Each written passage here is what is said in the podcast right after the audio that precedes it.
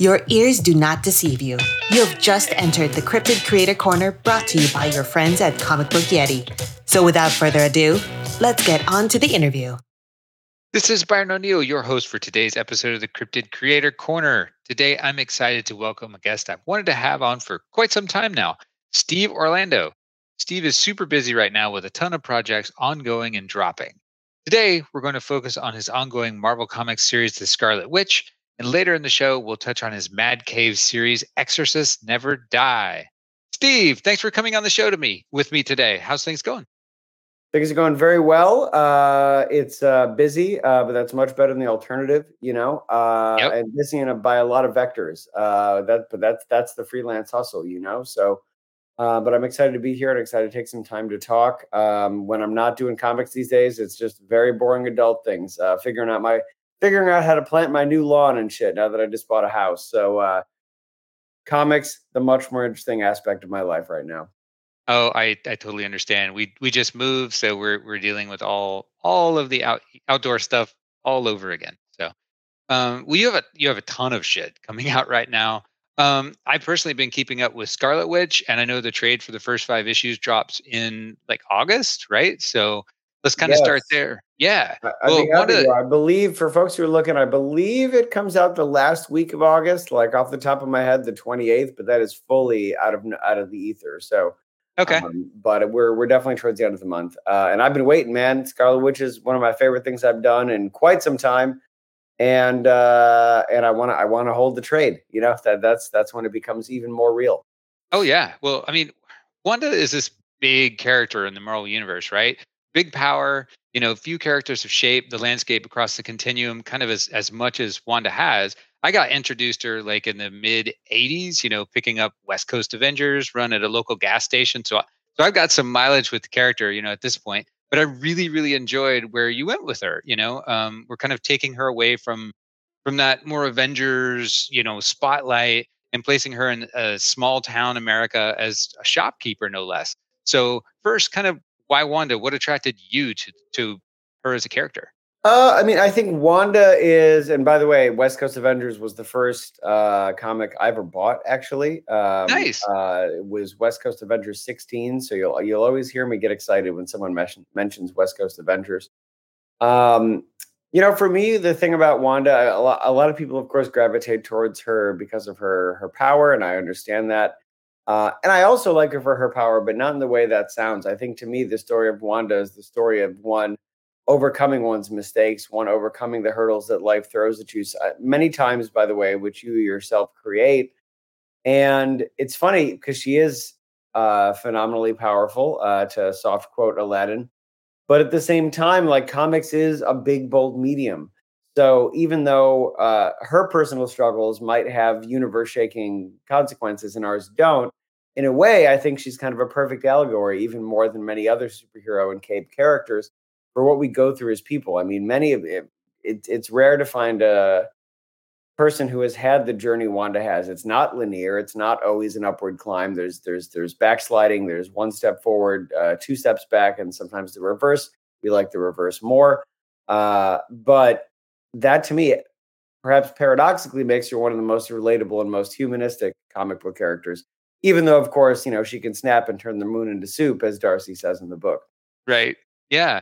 Well, eh, and you dropped her kind of as the the curator of the Emporium in this small town of Lock New York, which gives me sort of this. Okay, it's a, it's a weird comparison, but like that that Smallville vibe. You know, not directly, but you know, it, it's populated with lots of normal people as opposed to a lot of supers. You know, I kept thinking of the old black and white TV series Bewitched, where you have, you know, this powerful sorceress who's dropped into small town America.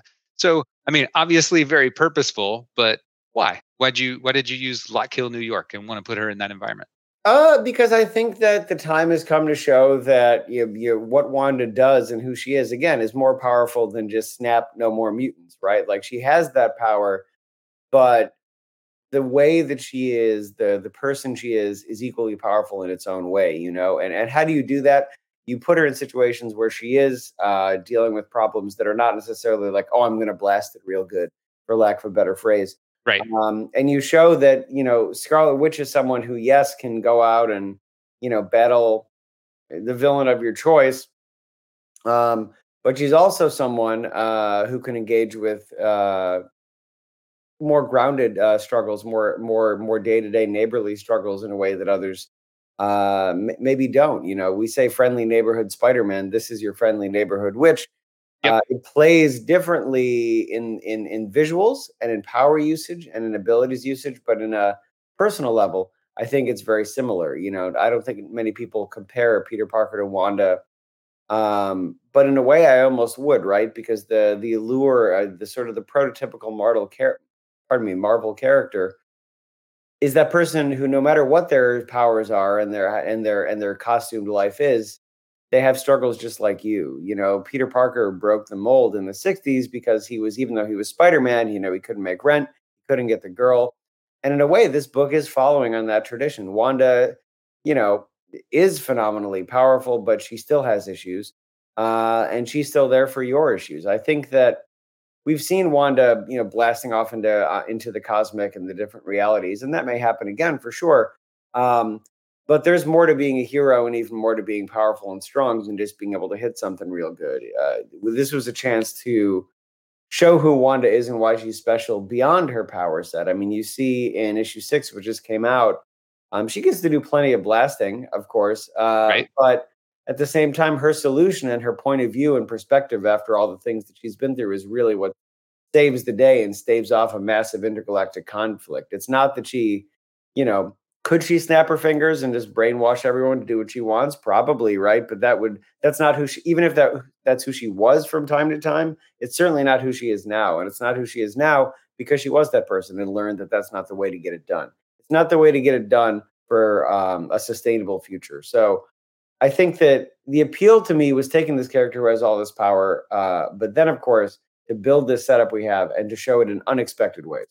Yeah, yeah, and and you got this this really fun supporting cast with you know Darcy Lewis, um, which kind of brings a that that levity, you know, that with the direction that you kind of wanted to go into. It's one of the things I really enjoyed with the story and there was this um this weird like maiden mother crone kind of thing of sorts with like Darcy and Wanda and the reintroduction of Agatha Harkness. Um, so so there's a lot of mentoring going on. It's like an evolution of, of Wanda, the the more mature version of the character, where as you said, you know, she learns from her st- mistakes, and so this is kind of the next step. You know, um, Darcy was kind of that that first visitor through the last door, and in a way, is the carefree spirit, I guess, that you know Wanda never got to be. So you know, kind of how are you using Darcy and, you know, what was important to you about kind of including her as a focus just as as strongly almost as Wanda really? Well, I mean, I think you know when when you have any type of character who who walks in the worlds and realms that Wanda does, uh, you need that humanizing element, and you need that perspective. So on level one level, that's what Darcy provides us. She's um she's like us, you know what's mundane uh, to Wanda is is fantastic to to um, most mortal people, right? So yeah. Darcy's there to sort of voice how we might look at things, and sometimes that means shock and awe. Sometimes that means being Wanda's cheerleader uh, in a way that Wanda would probably be more hum- you know too humble to be. Like like like I, we have made Wanda sort of. Uh, I've enjoyed the moments of her sort of lightly humorous and condescending confidence when she's dealing with assholes um, but she's still a relatively humble person because she's again she's learned from being the opposite. And um, but Darcy is doesn't isn't bothered by any of that. She's the one hooting and hollering and telling you the one is going to hand you your ass or like snap and just redefine what an ass is in the first place.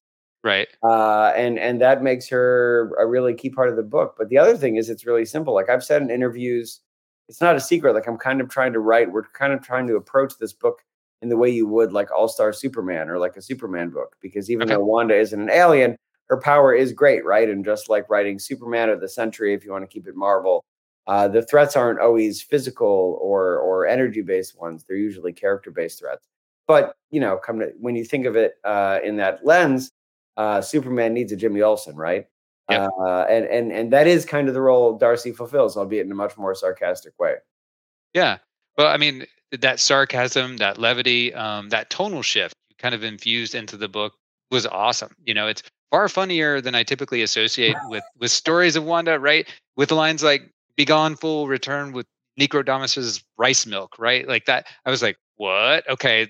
I knew this is going in a totally different direction with stuff like that. So well, you know, like I mean, there has to be a little bit, right? If it like if it if it's and and if it's a little if it gets too dry, there's uh I don't know, it can feel kind of overbearing. The key is to like use the characters for where that fits. Like, yes, Necrodamus talks like that because when I looked up Necrodamus's past appearances, he just seemed like a like a you know over the top clown. Um, okay. And at the same time, like again, like there's things that Darcy says, and that gets that feeling in there. But Wanda herself is is is not really. I mean, she's not a jokester. She can get a little one liner in from time to time. Um, but it to me, like it's always like in Road to Perdition, where Tom Hanks is like, you have the time, you never know if he's joking or not. Uh, it's kind of like she she she's figuring out humor in front of our eyes. Um, so because it doesn't fit her to be that, yeah, you got to build the characters around her uh, that can bring that to the book because that's what keeps it fun, right? Like it's not we're not full on like MCU action comedy in any way, but like you need the levity to balance out the big stakes and the big moment.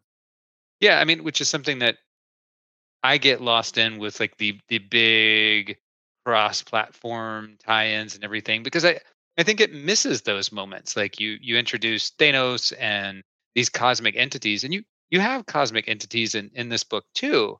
Um, but that was what was really pleasant ab- about the way the story was laid out. Um, was you're you're you're taking and condensing it to to real human experience. You know that was the relatable aspect that you were talking about. So yeah, I mean, thank you. Yeah, I really dug it um, kind of having the last door in there as a real trump card for a serial issue narration format because you can bring anyone in and you can switch up the direction kind of of everything from pacing to the emotional beats of the story. You could carry it on for a single issue for three issues. So kind of talk to me about the door kind of where did that idea originate and well we knew, we knew going into the book that we wanted to sort of take a step back from what has become the main style of comic book storytelling in the past like definitely i mean let's let's say 20 years eh, you know we're, i mean like we we we come to expect a single story in a 4 to 5 issue arc. And at the time you know like to be clear like at the time when that stuff started that was the change that was the twist. But now 20 years on since stuff like the authority and i mean since decompression became a word people thought they knew what it meant uh you know now that's the norm. So we wanted to like we didn't want to do a retro book because that has its own pitfalls but we didn't want to hark back to the time where there was a macro story but if you picked up any random issue of the book you were also getting a complete story. Um and again like that's the sort of uh when i nod i say superman but when i nod specifically to all-star superman it's because that whole book is about him dying but every issue has its own adventure. Yeah. Um and so you know especially as comics become more expensive than they ever have been uh, we want to make sure that folks are getting something complete, something they can enjoy, something they can chew on, go back and read. Um, and then, of course, yeah, we cliffhang you into the next month. We're not fools. Yeah. Uh, but we want to make sure folks are getting everything they need uh, every issue because, listen, again, like times are money. Money can be tight. We want to make sure people are getting uh, a lot in every issue. Yeah, I mean, the first five issues are out now. Now, um, which will comprise kind of the that first trade we've been talking about. So it sort of seems like fair game. Um, so enter Magneto, which is fair to say Wanda has a complicated past with. So what can you tell us about kind of big picture? Obviously, no spoilers here, but you know, kind of how are you thinking of reintroducing these two and kind of using him? Well, I really can't say a lot other than to say uh, the thing that you just said has never been confirmed or denied in the book, uh, right? And that the answers are hiding in plain sight, and that's really all I can say. Okay. Uh, but I will point out that um, Wanda didn't get to say goodbye to Magneto. Uh, and so, regardless of what we're going to explore with the character that showed up at the end of issue five and the end of issue six, um, this is a huge thing for her, you know, and and she wasn't there. And again, like in a way, this is I hate to keep making it about Superman. This is a Marvel book, but at the same time, like this is kind of for all her power, right? Not only could she not save Magneto, she wasn't even there. And it is kind of like Jonathan Kent having a heart attack uh, for, you know, all these powers and I couldn't save him. Well, that's her, you know, like she wasn't there. You know, could she have beaten Uranos? We'll never know because she wasn't there. You know, she was she was occupied somewhere else. She was you take your pick, but wherever she was, there's only one place she had to be in the entire universe, and that's not where she was. So Uh, I think there's a lot to unpack there, and you want to talk about what leaves Wanda vulnerable. It's not doesn't always have to be a magic proof metal, you know. So um, whether this is Magneto, whether this is someone else appearing as Magneto, whether it's a third option, the point is is that this is the face that can hurt Wanda the most. So what I can say emotionally uh, can hurt her the most. So what I can say is that I mean this is like I mean this is like nitroglycerin for the book. Uh, it's going to be a journey for her, and she's going to have you know irrational reactions and and and emotional journeys that are are going to surprise people and be hard for her because you know when you when you get what you finally think you wanted you know when she gets that chance to say goodbye or like gets another chance with uh with magneto um you know you leap for that thing sometimes even in irrational ways. So when you come up against someone like the Scarlet Witch, these are the types of ways that you have to engage her and, and challenge her as a writer. I'm not even talking about what the plot is in the book, um, because that that's the vulnerability, that's the weaknesses. And to be again, like the funny thing is, is that I almost feel that the more powerful a character is on the page when it comes to like the stats on the trading card, those to me from my point of view end up being the most humanistic characters because you have no choice but to challenge them in human ways you know like i mean if you're writing a captain america and i love captain america is one of my favorite marvel characters there are plenty of people like you can focus on the physical fights and of course you have to consider their character as well but at the end of the day a punch in the face from the right person can hurt him uh you know and things like that and not that that couldn't hurt wanda as we saw in issue four and five um but when the deep pressure points are all based on characters, uh, character and humanity. Uh, like, I think that ends up meaning that the most powerful characters are the most humanistic. Because at the end of the day, it's very hard to come upon someone like Wanda or someone like Jean Grey and just punch them into the ground. You have to be, it has to be the subtle knife. It has to be the slow knife, like they say in Dune, you know? So it's funny. It's like it comes all the way around. They're so powerful that you really cannot uh, challenge them the most grievously in ways that are the most relatable and human.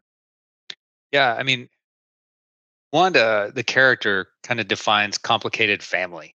Me, we're uh, leaning we, in, man. Like, but the like, but uh, so go on. I'm sorry, but yes, without question, it's the understatement of the year. Yeah, exactly. You know, we get to see some of those past traumas reintroduced in the first couple of issues. You know, through various characters, um, and when I first reached out to you, I was thinking, you know, about doing that that Pride Month focus. Um, you know, and timing didn't work out, but the recurrent theme in in all of those interviews that just kept coming up was found family. So it feels honestly like it's much the same here. You know, Wanda and Darcy and and creating a new family, a new nucleus, if you will. Um, or maybe I'm just conditioned looking looking to no that. you're not no no i mean i mean call it found family or call it blended family because it's a little bit of both in the case of wanda um yeah. the what what was important to me like again you look i'm not going to sit here and act like there are not plenty of people that wish that certain things that happened to wanda regarding her origins were not the case. Um that being said as a creator uh, all we can do is work with what the status quo is. So we need to find the things that are unique and special. Uh, and to me, it all came into lockstep in the uh, the issue that Al did of Sword. It's Magneto's last dance with Wanda before Trial of Magneto, and uh, you know, regardless of what the biological truth is, he just says, "Well, you are my daughter," you know.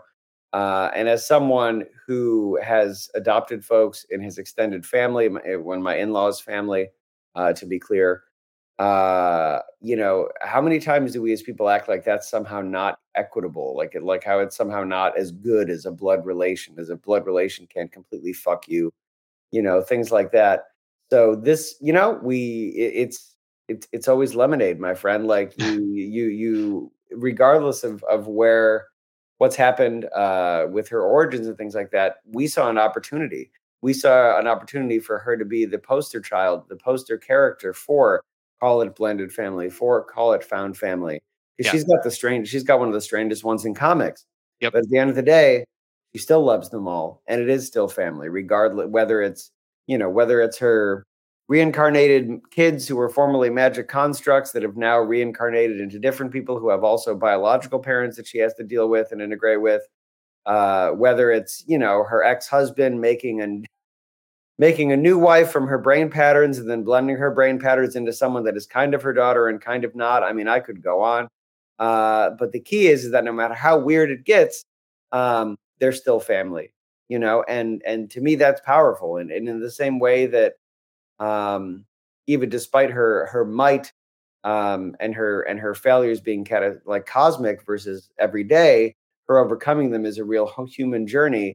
Despite how comic book strange her family is, it's a very humanistic thing uh, to say, well, this is just this is family.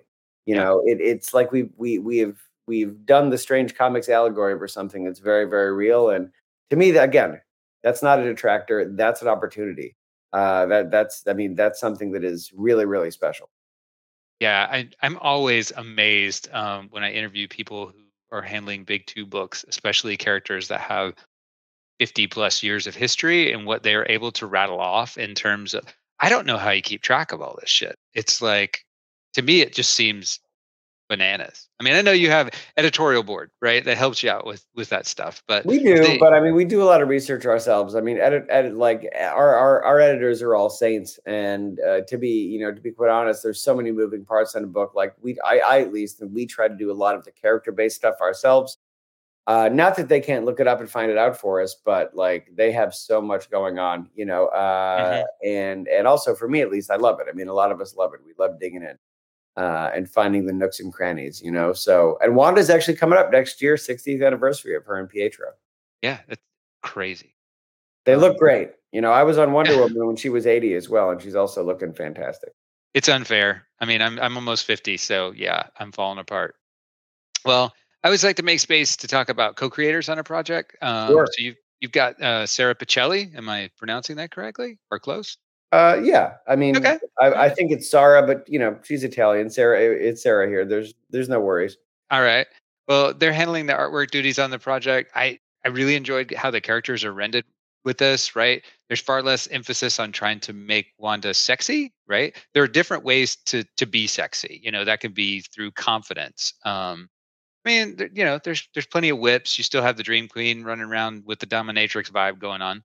Uh, but like that sex bot image never quite fit with Wanda to me as a character because she's such a tortured character. Mm-hmm. Um, so that was really refreshing. So, um, did, how did you work with Sarah, or did she kind of run with that? Did you have a, a concept kind of visually how you wanted Wanda portrayed, or?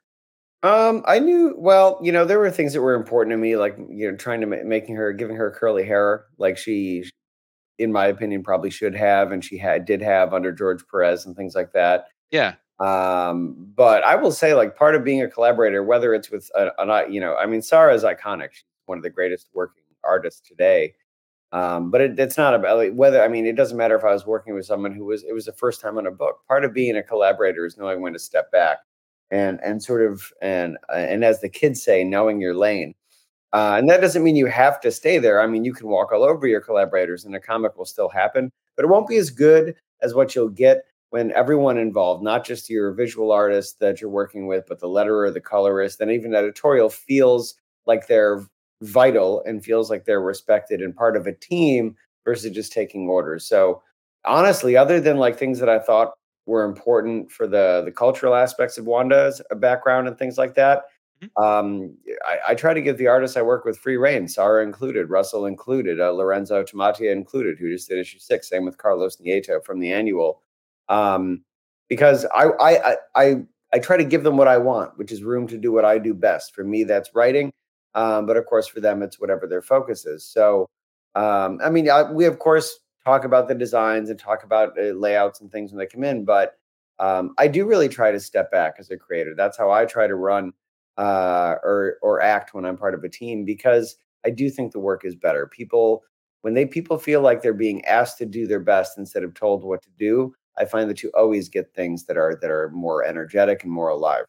Oh yeah, hundred percent. Well, I mean, you kind of laid out a, a pretty serious, challenging job for Matthew Wilson, who's doing the the coloring, because um, you're bouncing around through tons and tons and tons of different environments and still managing to also create those quiet you know sort of restrained coffee shop moments right where you're pulling back uh, to the the emporium so that's a lot of back and forth that seems like a, a, navigation nightmare as as somebody who's sort of an aspiring colorist myself that, that's a lot Well, you know, part of it is a conversation. I think that you know, if eh, say, same with your with, with Sarah, you you try to find out if there's things that people definitely don't want to do, or that like eh, you know, then you try to avoid those things.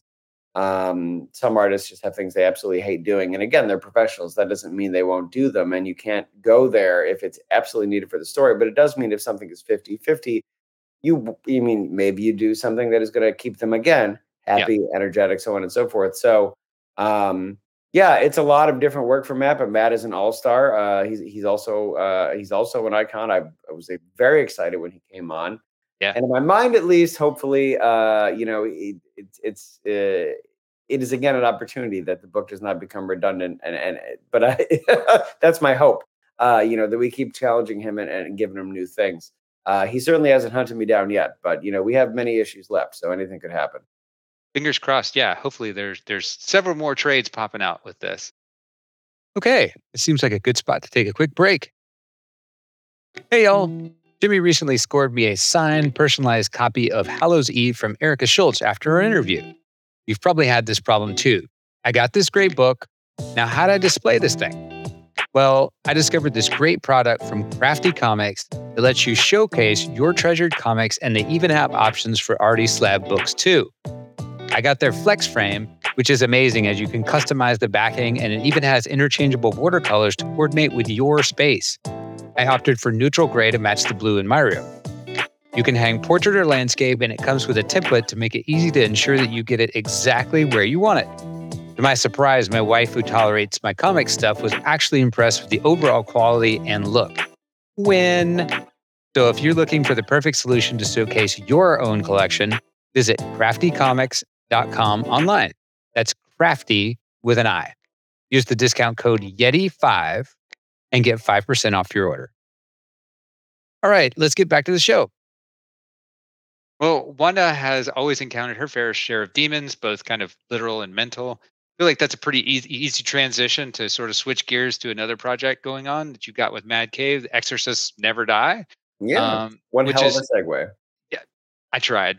Um, this thing is not your your typical somebody dealing with you know seven deadly sins i mean like this is fucking literal you have two protagonists who are dropped right in the middle of squaring off with the big dogs no preamble just let's go so kind of where did this rather high octane idea come from i'm getting warrior nun vibes myself but uh, well, you would get no argument from me there. I love that book, and I actually really like the TV show. A friend of mine, yeah. David Hayter, uh, wrote on it. Um, so, uh, Exorcists Never Die. First of all, you want let's let's talk about the artistic collaborator right away because Sebastian Piriz is. I mean, I was like, I, I like went into orbit when I found out that he was going to be drawing the book. I've always wanted to work with him. He does it all, uh, be, except for lettering, and I think it shows. The work is incredible. It's super, super kinetic, um, and that is appropriate because when Mad Cave came to me uh, to develop this idea together, I mean, they had a kernel, right? They said they wanted to do the Raid meets The Exorcist, and and that's fairly common when it comes to work for hire stuff. So, but they said, well, then you know, they, then they come to you to, to let it mm-hmm. grow, and let it germinate. So, um, and as it happens, uh, I, I, love. I mean, I love the Raid. Uh, specifically, Iko Uwais is like one of my favorite action stars. But uh, I also love exorcism movies. I love the idea um, you know and, and, of course in those movies it's usually framed around a specific faith but i love the i don't really subscribe to that but i do love the idea that faith in general even if it's faith in oneself is kind of all you need uh, no matter how intimidating you know the the threat you're facing. Often the heroes of exorcism movies are not necessarily people who are physically strong they're people who have belief in themselves or of course their creator if you are religious uh, your mileage may vary but it, it is it is about a power that doesn't come from physical strength and i always really really enjoy that. Um, and that goes for exorcists never die. Of course they are combat exorcists. Yes they punch things in the face but as we see it's not as simple as that. They have to truly understand each sin and what they really mean in order to counter them. There's an alchemy uh, to the types of angels that they they channel and the powers they use and it's not always the first thing you think of right? Like it's yeah. and, and and and through that you find character. When they when they battle lust, you know, they of course immediately because of their own perceptions and socialization think, oh, that's you know, that's that's that's dirty, you know, that's seedy, so we have to counter that with light or something, you know, or but in reality, that's not what lust is, at least not in the lore of this book. It's it's creation. So the opposite of creation is nothingness. And that's how they find the counter. So through the fact that they have to actually really analyze what these sins truly mean. Uh, eh, yes, they're of course they're still doing the punches and the kicks, um, but what's behind the punches and kicks to make them effective? Uh, that to me is where the sort of exorcism type content and philosophy comes in because it's not just about shooting something real good with lightning. Uh, it's it's about channeling the right angels and the right powers, and and oftentimes that means really understanding your own self and how you perceive each of these sins. Yeah, uh, which was a really fascinating way to kind of put together your magic language, I guess, for it, um, because it you know it has that rule of opposites that you've been talking about, but it's cerebral. You know, we're not hey, I'm a fire mage, so let's throw a big fucking fireball at it, you know, all the time because that's my toolkit, right? Yeah. And um, and by the way, like that may happen, but that if that happens, it's usually I mean it it is there. There's always a philosophical. I'm trying not to spit like spoil the future books, uh, but like you know when you um like the solution for greed, for example, like I, I was very very proud of when we get there. I don't think the greed issues come out yet. Okay. Um, uh, you know, uh, or like the solution to the gluttony issue, which I think maybe did come out. Um, because my comps come, I mean, for folks who are like, oh, Orlando doesn't know when books come out, like comps usually come like a month after a book hits. So don't come for me for this, folks. There's plenty of other reasons. Uh, but um, you know, once they're weakened, maybe you do end up getting to blast them with your fireball or like your water pressure hose. But if they're if they're vulnerable, it's because of how you've done it. Um, you know, the gluttony issue specifically, like because I do think it just came out. You know, they to in order to make gluttony vulnerable, they have to accept that something is not going to be theirs. They're going to have to turn down something. Uh, and turn down his offers and turn down when of course all he wants you to do is get more you know um, and so yeah like I, I, that to me is is how we go above and beyond what you've already seen in the genre um, and you mentioned my magic language. It is. Um, I'm I'm waiting for someone to note that the third inspiration between the Raid and the Exorcist, and now I will say it is actually the movie Equilibrium. Okay. Like yeah, the only reason that they weren't called God katas is because it felt I felt like it would be too obvious that I was referencing gun kata. That's why they're God flows. I mm-hmm. also uh, started doing yoga over the uh, the pandemic, so okay. I just felt like flow felt like a good word. But I mean, the gun kata and the Godflow. I mean, those are those are those are literary cousins, you know. Uh, so so that is definitely an influence as well. Well, not a not to ask you to give away anything here, but um, you know, having read through the first issue there, uh, we've got Sloth, which was in my mind a particularly difficult one to start off with. Um, is there is there one that has been the most challenging that thus far that uh, I mean, it's all challenging because if we're, I mean, and that I don't mean to like have that sound like a cop out, but I mean, nothing is easy because if it was, you guys aren't getting our full thought process and our full work. Like, sure. That being said, Lust was my favorite, uh, and I can't believe. I mean, I think I believe I sent you the Lust issue, which was issue two um you know i just uh the fact that we got away with them literally like lust being a face inside a giant like uterus room was extremely pleasing for me. Okay cool you talk uh, about it. I, I didn't want to go there i didn't want to give that away but you did so it's all good. Um yeah so that was very very pleasing to me and yeah that was the thing like the you know i we're i'm a grant morrison guy so of course when i feel realized we could get away with an issue where when you punch one of these demons they like puke out little babies from their zits uh, i was very happy uh, but at the same time, that's the thing. Like, you want to assume. Uh, I mean, that's where they first realized that it has to be nothingness. Like, in, in yes, there's that.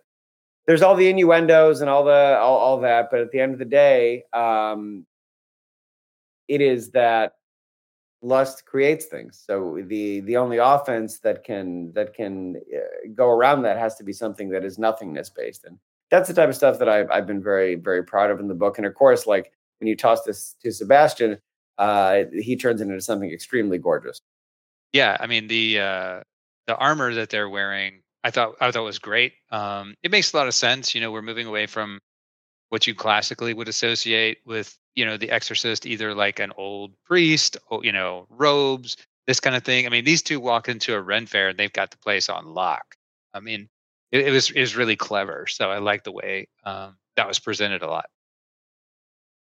Oh, thank you very much. I mean, like, I, and, and it's only going to get wilder. Like, I'm very excited for everybody to see uh, when we finally meet Wrath and things like that at the very end. It, listen, I'm extremely, extremely proud of that book. I, I was happy that Mad Cave reached out. And by the way, this is one of the, the beginning of a beautiful, beautiful friendship with me and Mad Cave. Like, there's a lot more coming.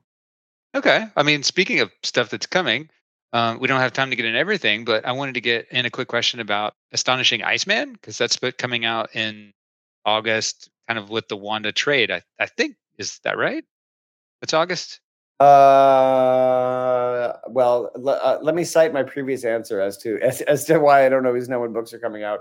Um, uh, but I can also look it up as you talk. If it's not August, it's oh, it's already July, so it is August. You're totally right. I was like, my mind was still in June. My apologies, but yes, Oh, okay. we, we do launch next month, and uh, I mean, again, it's really hard to talk about. I just wish the damn Hellfire Gala issue would come out so that it would Okay, like, sure. had the context. But here's what I'll say: um, you know, mutants are um, the stressors and the stakes are higher than ever for mutant kind, and it's not safe for them to be around each other. Um, and the world is saying you can't be here, you don't belong here. The thing about Iceman that I think is this, makes him an especially good fit for this era, the Fall of X era, is that he's a class clown, right? And a class clown breaks the rules, and that seems like relatively low stakes. But the thing behind that is that you will do what you need to, regardless of rules, to get a laugh out of someone, aka make them happy, make them uh, feel good. Um, so when the world says you can't be here, you can't be a hero anymore, you can't be around other mutants, Iceman is the first one to say, "Cool, I'm going to do that twice as much," you know, because he he's almost allergic to the rules. So here, that's writ large on a global scale, uh, which is perfect for Iceman, someone who has been getting more and more powerful over the years. Um, and l- like, I am dancing around what happens at the Hellfire Gala, but at the same time, like, You have to. I am like, this is the perfect setup specifically for Iceman because he has been a solo hero before. He's being a solo hero now. And it's at a time when that is more dangerous than ever. But when it's more dangerous than ever and the whole world says you're not allowed to do this, that's when Iceman's at his best. So he's going to be around making problems for Orchis.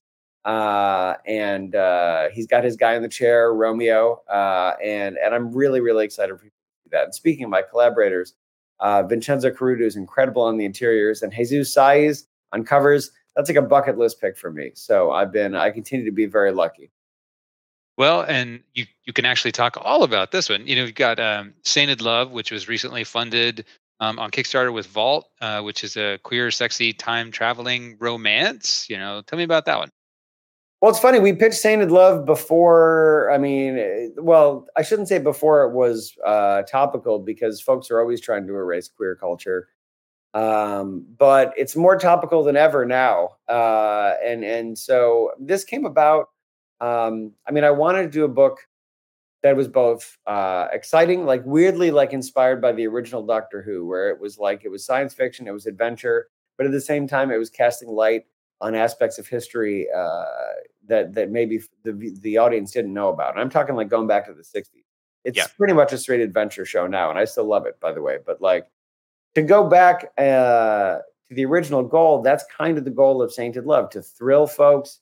To I mean, look, it's a it's it's an action erotica book, so to turn them on, um, but at the same time, uh, to go places and, and unveil these little pockets of our own history as LGBTQ plus folks uh, that that maybe folks don't know about, and even if you're not in the community, to show folks that you know to show you that you know, we've always been here, we've always been around.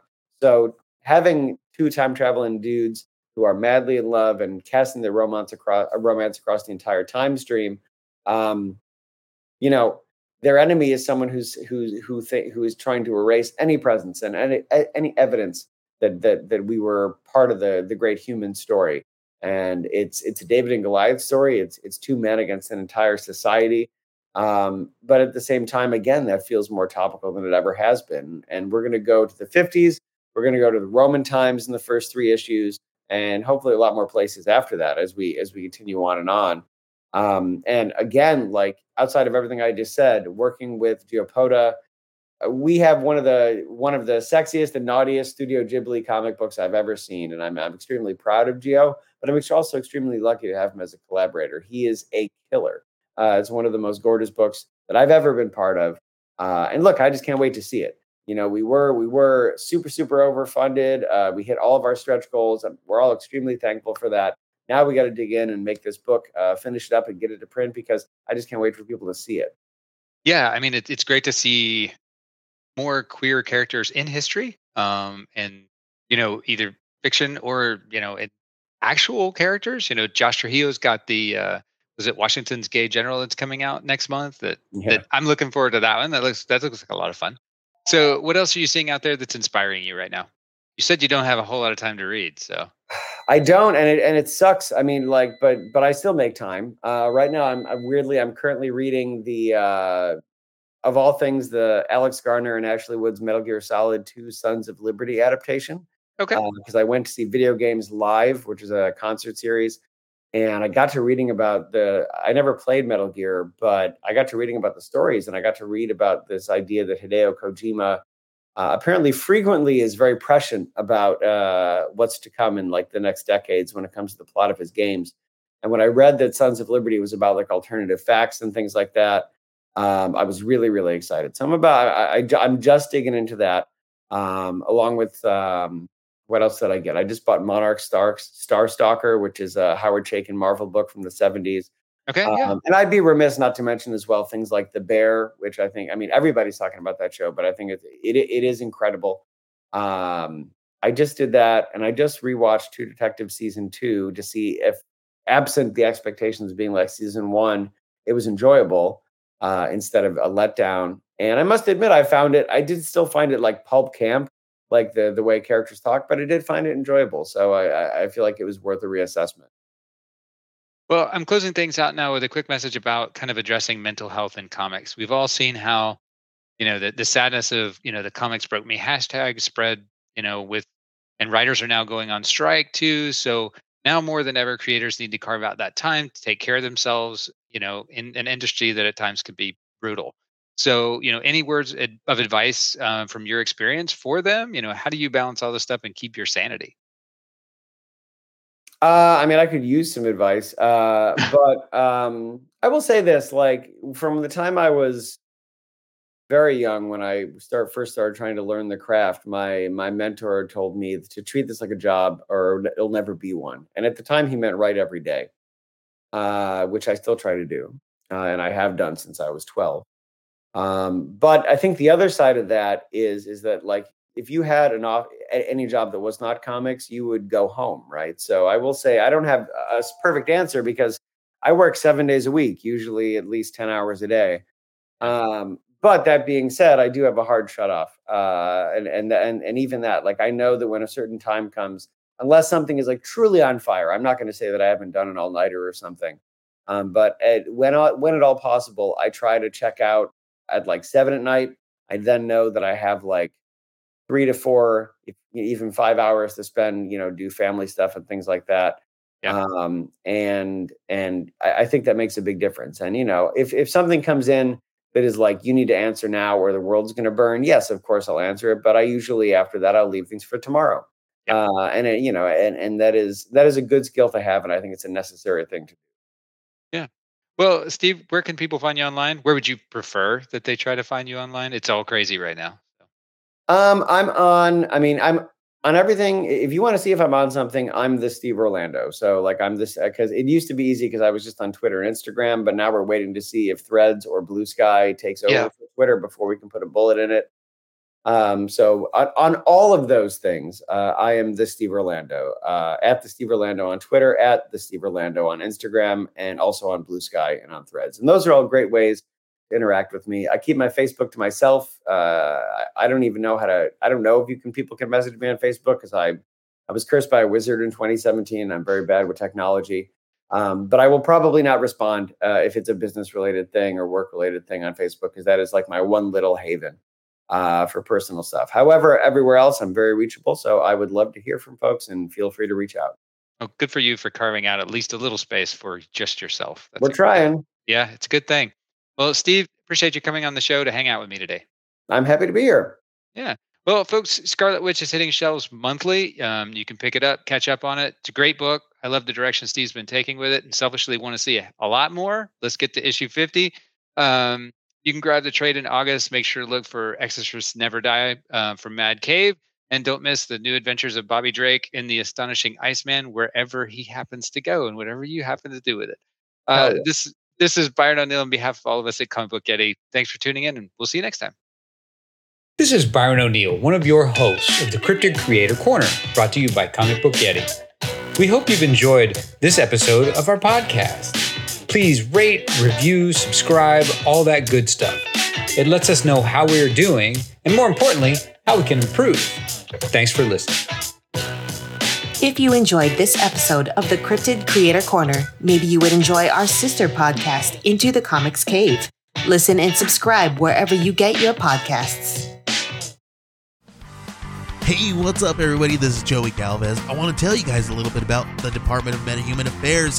This one is a story about a team led by a retired sidekick, two felons, a failed actor from Broadway, and a reprogrammed cyborg. But their first mission is to stop the criminals who have robbed a bank, and they will have to set the world at ease. You're going to get 180 pages of entertainment action packed awesomeness right here in the first six issues in a collected hardcover volume one. All you got to do is head on over to Kickstarter.com and type in the Department of Metahuman Affairs or DMA and check it out right now.